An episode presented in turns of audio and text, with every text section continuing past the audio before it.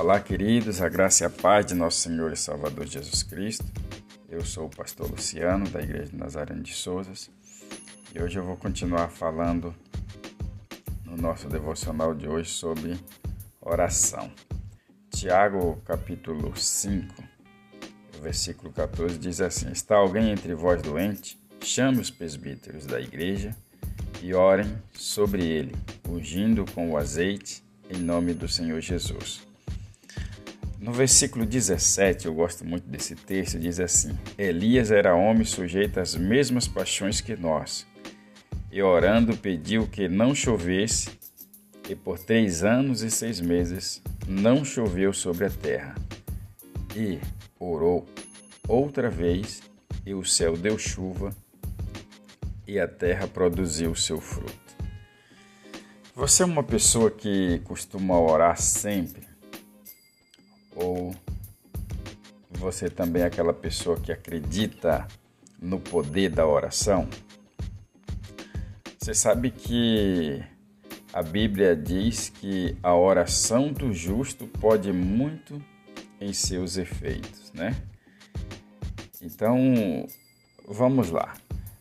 O que a oração ela é capaz de fazer sobre as nossas vidas?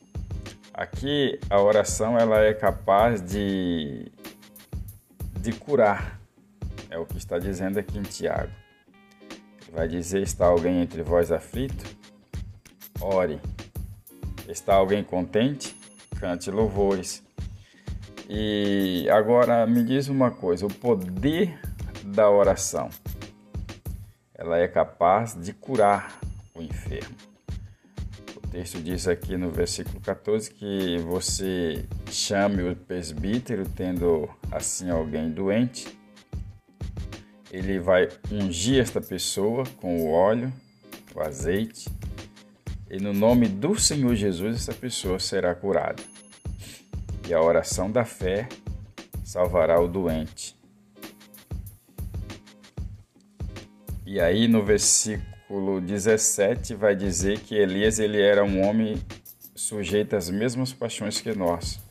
Que isso quer nos dizer? Que é uma pessoa que sente dor, que é uma pessoa que sente fome, sente frio, uma pessoa que pode ficar doente, pode ter a tendência para o pecado, mas era uma pessoa aqui que o texto dá a entender que tinha uma comunhão com Deus.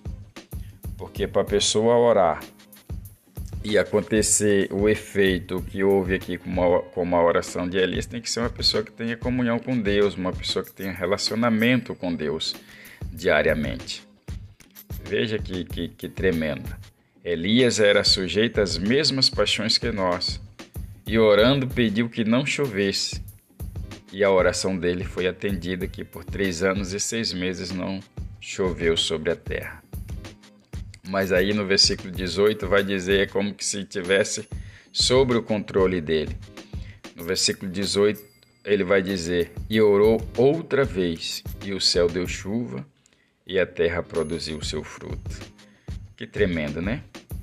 É uma uma oração sendo respondida. Há vários exemplos de, de, de, pessoas que oraram e Deus agiu conforme a fé desta pessoa. Então, tenha esta prática de orar mais, buscar a presença de Deus, porque Deus ele quer ouvir e não só ouvir a nossa oração, mas como também ele quer responder cada uma delas. Embora algumas podem não ser atendidas no momento em que você necessita, mas tudo que nós plantamos tem um determinado tempo para nós colhermos os frutos. Com certeza sua oração será ouvida, tá bem? Que Deus abençoe seu dia, que Deus abençoe a sua casa, que Deus abençoe a sua família. Oramos, Senhor Deus, obrigado, Pai, por esta manhã. Que o Senhor nos concede mais uma vez um dia maravilhoso. Que o Senhor abençoe cada pessoa que está ouvindo, ó Deus, esta mensagem, este devocional.